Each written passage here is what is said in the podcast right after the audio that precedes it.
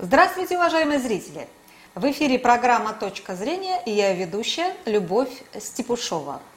Мы в прямом эфире э, в четырех социальных сетях ВКонтакте, Одноклассники, э, Facebook и YouTube. И, э, пожалуйста, просим вас задавать свои вопросы, активно участвовать э, в обсуждении. И сегодня у нас в гостях главный научный сотрудник Института молекулярной биологии имени Ингельгарта Российской Академии Наук, доктор биологических наук, профессор, член-корреспондент РАН а, Петр Чумаков. Здравствуйте, Петр Михайлович. Здравствуйте. Петр Михайлович, конечно, мы с вами поговорить хотим о коронавирусе, о заболевании, которое он вызывает, так называемом ковиде. А, вот первый вопрос мой будет такой. Что происходит сейчас вот э, с этим вирусом? Называется он SARS-CoV-2, да? Расскажите нам, что нового о нем узнали ученые? Ну, дело в том, что этот вирус э, достаточно новый. Э, э, ранее вообще не было известно таких э, инфекций, которые бы э, вызывали такое пандемическое распространение – а, то есть были э, похожие вирусы, где-то в начале века они появились. А вот этот SARS-1, потом был MERS. То есть э, эти вирусы относятся к семейству коронавирусов, но я думаю, что все уже выучили очень хорошо, э, что, во-первых, это новое явление в нашей жизни, во-вторых, то, что этот вирус, про который мало чего известно, в том числе и ученым, несмотря на то, что, в общем-то, его интенсивно изучали, и он, по крайней мере, в кругах ученых считался достаточно опасным и потенциально способным вызывать какие-то такие вот пандемии. Но поскольку на людях особо результатов не было, до того, как, как говорится, гром не крянет, баба не перекрестится, да, поэтому э, были данные на животных, которые говорили о том, что это достаточно опасная, возможно, инфекция, но когда это все перешло на человека, то выяснилось, что мы практически не готовы к такой пандемии. Потому что надо было практически с колес изучать свойства вируса, распространение, патогенез, а, как он поражает различные органы, системы, каким последствиям приводит, а самое главное, каким способом можно эту инфекцию лечить, лечить и предотвращать. То есть это целый комплекс проблем, который встал на повестку дня прямо очень острым, поскольку эпидемия, мы знаем, очень быстро распространялась и выносила много жизней. Ну, собственно, вот э, э, такой, такой mm-hmm. обзор вообще а... проблема.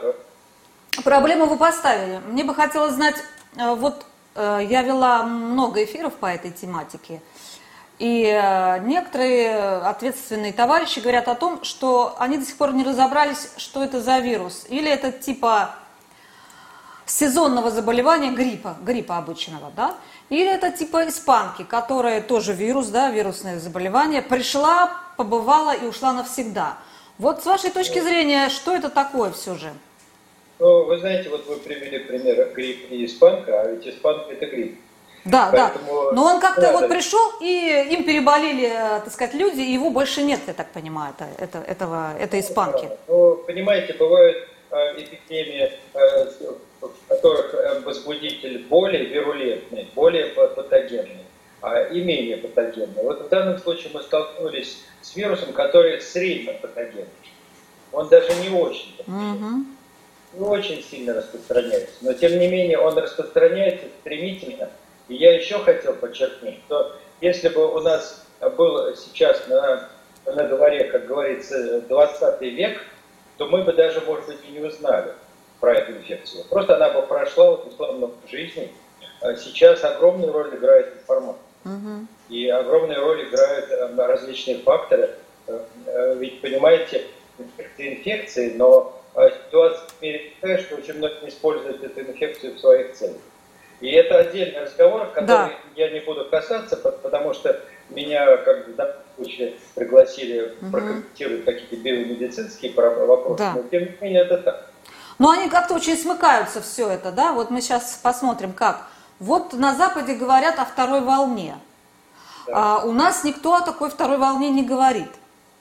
А, или говорят, а, вообще, вот будет ли вторая волна, что это такое? Ну, вторая волна, почему говорят на Западе, потому что в каких-то местах она уже началась. И будет она у нас или нет, в общем, это вопрос открытый. Можно только гадать. И э, одни считают, что она очень вероятна, другие считают, что нет. Я думаю, что, в общем, эм, особо данных за то, что она обязательно должна у нас быть, пока нет. И я, э, честно говоря, не вижу факторов, которые способствовали вот э, этой второй волне. А, потому что сейчас ситуация такая, что хотя есть довольно такой большой шлейф, заболеваемости, то есть она как бы быстро не падает. Но тем не менее она постепенно снижается. И несмотря на то, что были тут и выборы, и казалось бы, люди могли перезаразиться, и потом ожидалось, что после этих выборов, может быть, будет тогда вторая волна. Этого не произошло. Вот. Потом сейчас ожидают, что, может быть, дети вышли в школу, да. и будет вторая волна. Но я тоже думаю, что вряд ли вероятно, потому что, во-первых, предприняты беспрецедентные меры предосторожности. Вот тот, режим, который ведет сейчас в школах, он вообще-то очень строгий. Это и дистанцирование, это и разделение классов и так далее, и так далее. И кроме того, вообще-то говоря, дети сами по себе переносят очень легко это заболевание. И очень большая часть их уже бессимптомно переболела. И поэтому среди детей коллективный иммунитет гораздо более сильный, чем среди взрослых. Поэтому возможно, что вот нас минует эта вторая волна. А вот э, э, когда мы говорим вот об этих кривых, строят графики, кривые заболеваемости, э, кривые смертности, э, заметно, что в России как-то вот это течение э, вот, это, вот этих графиков, оно отличается от других стран. Если везде присутствует резкий всплеск, допустим, заболеваемости и смертности, а потом резкое падение, то в России это выглядит как ну, пологая такая кривая и по смертности, и по, по, по заболеваемости. С чем это связано? Почему у нас никаких резких вот таких пиков нет? Ну как, нет, у нас все-таки был пик, и вообще я бы сказал, что наша кривая так принципиально отличается от того, что в других местах есть. Э, надо вообще-то в, раз, в разное время этот пик наблюдался. У нас не самый первый, не самый последний пик. И сейчас вот, э, например, на юге, э, не нашей страны, но в Индии, например, да, в других странах, в Эмиратах, там, Саудовская Аравия, значит, значит, сильной заболеваемости, она еще пока пика не достигла, пока я понимаю. Вот. И, и а почему у нас так? Потому что каждая страна и каждый народ и каждый вообще географическая территория характеризует определенными а, особенностями, да, климата, и а, поведения людей, и скученностью, и какими-то привычками национальными. Э, предположим, на севере всегда люди стремятся держать большую дистанцию друг с другом, да? Вот это личное пространство более выражено, uh-huh. чем на юге. Например, в Италии и по Франции люди гораздо ближе друг к другу подходят в толпе, там, всюду. Мы как-то немножечко дистанцируемся. Поэтому фактор может играть огромный. Вот. Ну и кроме того, климат. Потому что, э, предположим, жар, климат, когда люди постоянно выходят на улицу, там общаются друг с другом, да, вот, э, в южных странах, э, наверное, вероятность заражения гораздо больше. А вот говорили, что вот эта прививка в, род, в роддоме, которую нам делают, да, она тоже способствует э, созданию иммунитета. Там от кори, от туберкулеза, еще как от чего-то, да? От оспы, вот, по-моему. Да, вот, это, это, прав, это правда с вашей точки зрения? Да нет, это все не, не так. Понимаете, это полуправда в том плане, что после прививки, причем не каждой прививки, а определенными вакцинами, живыми вакцинами, а, э, наблюдается защита от любой э, инфекции в течение короткого времени, не всю жизнь. Две-три недели, может быть месяц, может быть два месяца. Но э, это не, не такая реакция, которая может объяснить, почему у нас, поскольку эти прививки есть, вот как-то заболеваемость менее тяжело протекает из-за заболевания. Поэтому нет, это, это миф.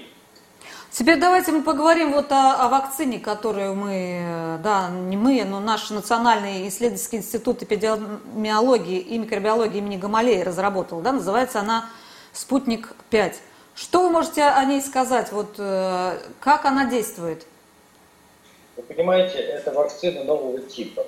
Э, вообще, вот, э, если говорить о вакцинах, э, существует два таких вот основных ранее испытанных типа вакцины. Это убитые и инактивированные, когда содержатся практически какие-то компоненты вируса, но в инактивированном состоянии. Их вводят, и в ответ на вот этот антиген, вот этот белок вирусный, вырабатываются антитела.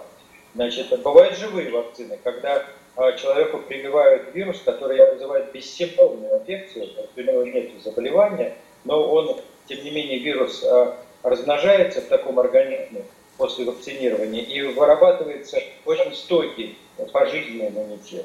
Значит, вот в данном случае эта вакцина называется векторная. Угу. Это тоже живая вакцина, но она основана на другом вирусе, в который ставили кусочек вируса, э, вот этого коронавируса. И поэтому эта вакцина значит, вызывает тоже э, кратковременную инфекцию, не совсем бессимптомную, потому что у привитых обычно наблюдается температурная реакция. Она очень индивидуальна, у одних она более выражена, у других менее выражена, но тем не менее это аденовирусная инфекция. И в ответ на эту аденовирусную инфекцию также вырабатываются антитела не только против белков аденовируса, но и против белков коронавируса, которые собственно, содержится в этом вот гибридном вирусе. Угу. Вот. Это очень такая новая, а, новый тип вакцины, и что новое именно в нашей э, российской вакцине, это то, что она представлена двумя, двумя различными векторами, которые а, применяются последовательно. То есть первый вектор вызывает как бы затравку, он обучает организм против этого белка, а второй вектор вызывает более мощную реакцию в ответ на как бы повторное внедрение того же самого белка, и это приводит к очень сильному иммунитету. Э, пока неизвестно, как это будет в динамике и в будущем, но предварительные данные говорят о том, что, э, во-первых, антитела вырабатываются очень хорошо, и также есть э, так называемый Т-клеточный иммунитет, который играет очень большую роль именно в противодействии вирусной инфекции, но который обычно очень трудно, трудно протестировать. Я хочу вот тут вот, может быть, воспользоваться случаем и сказать, что сейчас вышла в Америке статья по поводу эффекта векторной вакцины, которая создается в компании AstraZeneca. А ее также предполагалось э, с помощью инъекций вводить в организм, но исследователи попробовали другой путь введения, интерназальный, то есть просто нюхнуть, нюхнуть эту вакцину. И оказалось, что эффект потрясающий, потому что если эту вакцину применять интраназально, то она вызывает так называемый стерилизующий иммунитет, то есть при контакте с вирусом этот вирус вообще не размножается в организме значит, привитого, в отличие от вакцины, которая применена в виде инъекции, потому что там, может быть, человек не заболеет, но тем не менее он заразится и может передать этот вирус другому человеку. Интересно, Поэтому да. это очень интересная информация, и угу. можно нашу вакцину тоже стоит каким-то образом пере, значит, э, способ введения модифицировать для того, чтобы она стала более эффективной. Но она, американская вакцина однокомпонентная, угу. и она не такая сильная, а я надеюсь, что, может быть, вот наша, которая двухкомпонентная, а, и просто инъекции будет достаточно, чтобы вызывать такой эффект. Но пока это неизвестно. А и вот... вообще вот эффективности. Значит, вот все говорят, что вот она безопасна. Да, она безопасна при применении. То есть, когда вы вакцинируете, можно сказать, что она безопасна. Что произойдет потом, мы пока не знаем. Мы надеемся, что все будет хорошо.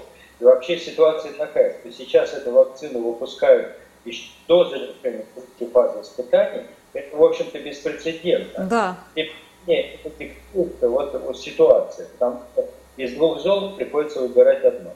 И вообще, это, наверное, оправданный риск. Но все-таки я не хочу сказать, что риска вообще нет. Риск есть.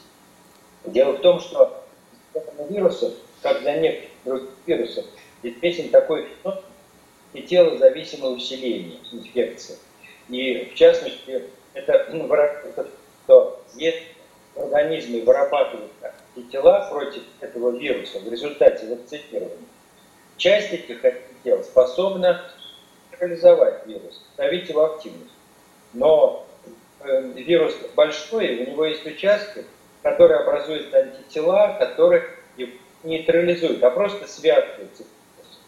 И вот такие комплексы антитела с вирусом э, способны проникать в определенные иммунные клетки и вызывать усиленную репликацию в этих иммунных клетках такого комплекса, вернее вируса, который попал в комплекса.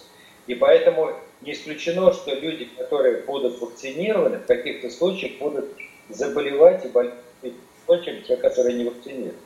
Угу. Вот. Но это низкая, но она есть. И поэтому это надо иметь в виду. Потому что сейчас вот третья фаза испытания, по-моему, там 40 тысяч, что ли? Да. Человек. А вот записалось 25 тысяч, я посмотрела сегодня, 25 тысяч записалось. Это много, как считаете? Это энтузиазм такой? Ну нет, а, ну, а, понимаете, там, по-моему, был намечен целевой 40 тысяч. Ну, еще... прошло несколько дней, всего-то прошло, один день прошел, в сути, да, уже ну, половину как... набрали добровольцев. Я не хочу сказать безумство храбрых, ну да.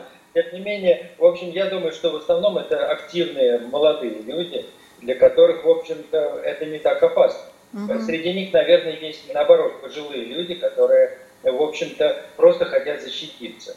Но вот как раз пожилых бы людей я немножечко предостерег. Все-таки не надо играть со мной.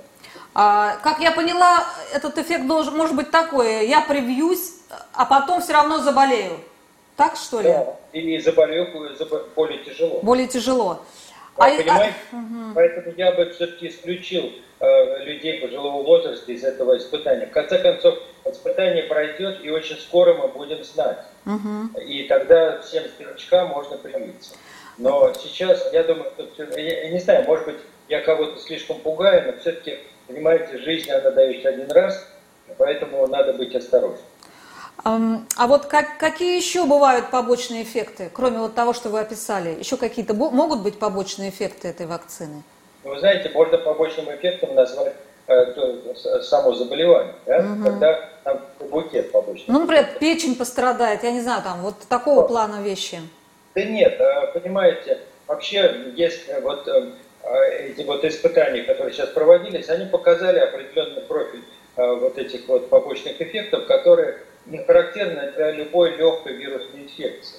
Ну, типа гриппа такого не очень тяжелого, угу. когда повышается кратковременная температура.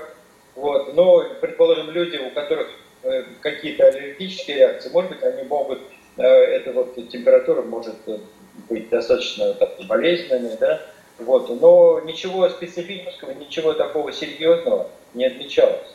Поэтому я думаю, что как раз вот последствий, связанных с самой вакцинацией, особо не стоит бояться.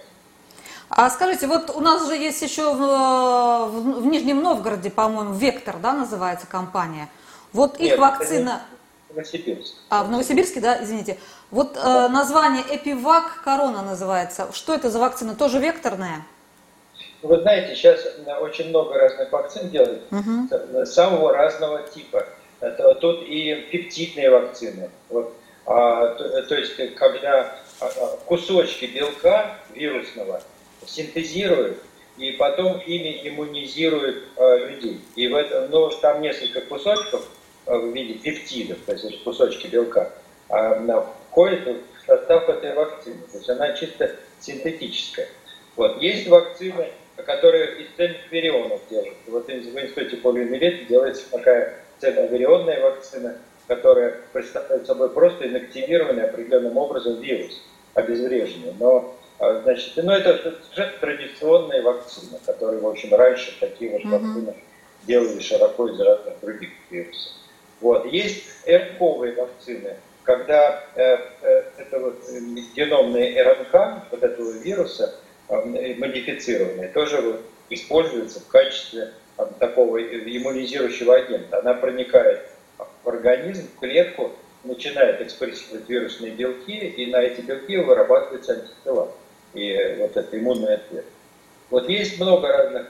Но сейчас э, на повестке дня стоит основная вот эта вакцина гибридная, угу. значит, векторная. И поэтому, в общем-то, вот все про нее и знают. А, скажите, пожалуйста, вот международное признание вот этой нашей вакцины «Спутник-5», оно есть уже? А есть, вы же читаете какие-то журналы медицинские, есть, что пишут об, об нашей вакцине? Да нет, но понимаете, какое может быть признание, если никто не знает, как это работает? Э, это гонка. Это угу. гонка имеет отношение э, к политике и экономике. Потому что это огромная экономическая, вообще говоря, выгода у той вакцины, которая будет первая э, зарегистрирована, покажет свою эффективность потому что очень многие страны захотят ее купить. Ну, уже, по-моему, это... Индия заказала, вот я читала, Индия заказала, там, Белоруссия попросит и так далее, уже закупают. Ну, вы понимаете, когда э, такая ситуация возникает, то конкуренты начинают злобствовать, да? Mm-hmm. Поэтому, ну, то есть сейчас пишется в мире, тут надо, в общем-то, очень осторожно воспринимать и положительные, и отрицательные отзывы. Угу. Я бы сказал так, что пока отзывов вообще никаких не должно быть, потому что никто не знает, как она сработает. Но есть очень много э, откликов, связанных с тем, э, прежде всего, с тем, что мы решили вот э, избежать вот эту третью фазу, вернее, так сказать, опередить да. эту третью фазу, да. Вот. Но, с другой стороны, недавно в Соединенных Штатах тоже заявили, что они будут точно так же применять вакцины до заключения третьих, третьей фазы испытаний. Угу. Но посмотрим, какая вакцина окажется лучше. Я вот лично считаю, что, наверное, наша вакцина лучше. Не из-за того, что там я своей стороны, а просто потому, что она делает вперед. Это компонентная вакцина, которая использует вот этот вот принцип prime boost, называется, да, когда вы формируете иммунитет, а потом делаете массивную нагрузку, которая очень сильно увеличивает ответы. Вот это вот это у кого. И поэтому я считаю, что вакцина имеет преимущество. А вот я посмотрела, там чиновники наши стали э, высшего звена прививаться. Это вот пиар такая компания, или они тоже, так сказать, вот верят вот в нашу вакцину? Ну, вы знаете, вообще не, я бы не сказал так, что надо верить. Да. Верить можно. Ну вот э, как бы вот выбрать, э, выбрать привиться все же или, или все же подождать, вот вы считаете? Ну, это, понимаете, я не хочу навязывать свое мнение. Uh-huh. Я лично не собираюсь, но uh-huh. а, с другой стороны, это каждый решает для себя. И мне кажется, что это неправильно и безнравственно навязывать кому-то и убеждать, что так будет лучше. Потому что, понимаете, это безответственно, потому что ну, вы не знаете сами, а вы кого-то пытаетесь убедить. Но вы верите в это, да? Ну и что? Ну, верь и верь, и помалкивай. А uh-huh. кто-то не верит. Поэтому это личный выбор. И если потом кто-то э, придется и ему будет хуже, потом будет обвинять этого человека, что его заманили там, в эту ловушку. Да? А вот скажите, сейчас идет вакцинация от гриппа, обычных штаммов гриппа. А делать ли э, две прививки сразу? Или это э, не надо делать? Вот от гриппа, потом пошел, сделал от ковида. От, от... Ну, опять, вы понимаете, каждый решает для себя. Я никогда не прививаюсь. Я никогда. тоже, да, да, тоже не прививалась. Вот. Поэтому э, ну, кто-то прививается, кто-то вот постоянно ходит и прививается. Но, э, но, но мое личное отношение скептическое mm-hmm. вот, к вакцине от гриппа, это вообще необходимости. Да, вот если какой-то очень тяжелый грипп, ну, например, всех пугает вот этим свиным гриппом, который вот-вот снова значит, нас посетит, вот, ну, наверное, может быть, э, тогда да. Ну, а так, ну, есть люди, которые особо тяжело переносят э, простудные заболевания, наверное, да. Если ты знаешь, что у тебя часто бывают такие тяжелые а, простудные заболевания, ну, наверное, лучше подстраховаться. Но, опять же, это очень индивидуально. А одновременно, ну, это тоже, я не знаю. А, понимаете, наша иммунная система достаточно сильная для того, чтобы выдержать сразу несколько этих вакцинаций. Я думаю, что ничего плохого не будет. Тут надо рассматривать по отдельности. Вот хочешь ты привиться от этого и от этого. Если хочешь, прививайся хоть от этого. А, вот э, я сейчас э, в Москве езжу там на транспорте, практически уже никто маски не носит. Да. А, в электричках то же самое. А, собственно говоря, вот эта маска, она э, читаю разные мнения по поводу масок. Ну, перчатки я даже не, не беру. Вот, маска. Да. С вашей точки зрения, это полезная вещь, маска? Или никто народ правильно знает. делает? Да что никто отказывается? Не знает. Никто, никто не знает, не да? Знает. Никто. Таких исследований нет. Угу. Понимаете, это подстраховка. И это в том числе психологическая подстраховка. Когда ты носишь маску, то ты все время помнишь, что есть угроза. Да? Когда ты не носишь маску, ну тогда ты вот можешь забыть про это. Угу. Да? Ну, угу. поэтому это какая-то дисциплинирующая мера. И надо сказать, что я вот практически не ношу маску, но она у меня в кармане все время, да. Но, например, в отношении дистанции я угу. строго, например, я вхожу в лифт, если там есть э, люди, я пытаюсь держать дыхание просто, да. И вот какие-то такие инстинктивные меры предосторожности, они потихонечку как-то внедряются в сознание людей. Я думаю, что вот э, мы будем и гриппом меньше болеть, угу. вот, такую привычку. Угу. Кстати говоря, в этом году с эпидемией гриппа во всем мире вообще беспрецедентная ситуация. Не возникла в южном полушарии ожидаемая э, волна вот этого гриппозной инфекции. Я думаю, что это в связи с тем, что вот эти меры были. Да, все-таки люди как-то стараются, ну, прежде всего, дистанцию да, держать. Стараются дистанцию вообще да, просто, не, не, не, не являться куда-то. Вот, в, кстати, вот с этим в связи с вопрос. Вот сейчас вот Турцию нам открыли. Вы советуете ехать в Турцию отдыхать? Ну, опять же, ну, понимаете, есть фанаты, которые не могут жить без моря. Вот Европа открыла, открыла границы, и у них пошла, пошел рост заболеваемости. А, ну, да, У нас тоже да. может быть. Ну, понимаете, ну, как бы тут э, люди разные есть, да. Но я бы не поехал, конечно, да. Но, а кто-то думает, а, ладно, я молодой, угу. здоровый, как-нибудь. Угу. Петр Михайлович, последний вопрос. Вот все-таки мы там говорили вначале о политике, да? Вот в, этом, в этой пандемии сколько, по-вашему, в, процент, в процентном выражении политики? 80. Вот и, понимаете, народ тоже вот так вот думает. Люди, вот я разговариваю с людьми, они тоже так считают, что это очень большой процент. Почему, в связи с чем это так? Ну, наш мир стоит на пороге огромных изменений. И мы просто да, да, сейчас нет времени вдаваться вот во все эти детали, да, но тем не менее мы все это увидим в конце года. Угу. И в начале следующего ну, года да. будут огромные изменения. А может еще в октябре мы это увидим, и тогда будет понятно, почему все это дело затевается. А в октябре почему? Ну, ну, ноябрь, я понимаю, выборы в США. А что в октябре? Ну, понимаете, опять же, тут есть некие экономические показатели, угу. показатели, которые а, значит, э, указывают на то, что экономическая ситуация во всем мире угрожающая. Вот. И определенные так сказать, тенденции прослеживаются на рынках, вот, э, которые являются предвестниками огромного кризиса, который вообще-то затмит представление о кризисе, который был в Соединенных Штатах в 30-е годы. Но, опять же, не надо, так сказать, особо пугаться, но надо готовиться психологически к этому. Ну и то есть э, на эту пандемию будет списано вот это все, да, ухудшение жизни населения будет сказано, ну вот что вы хотели, пандемия. Очень может быть списано, в том числе и какие-то долги, угу. значит, государств друг другу, значит, изменения все вот эти вот связаны с глобализмом. Сейчас глобализм рушится, значит, будет мир делиться на зоны экономические.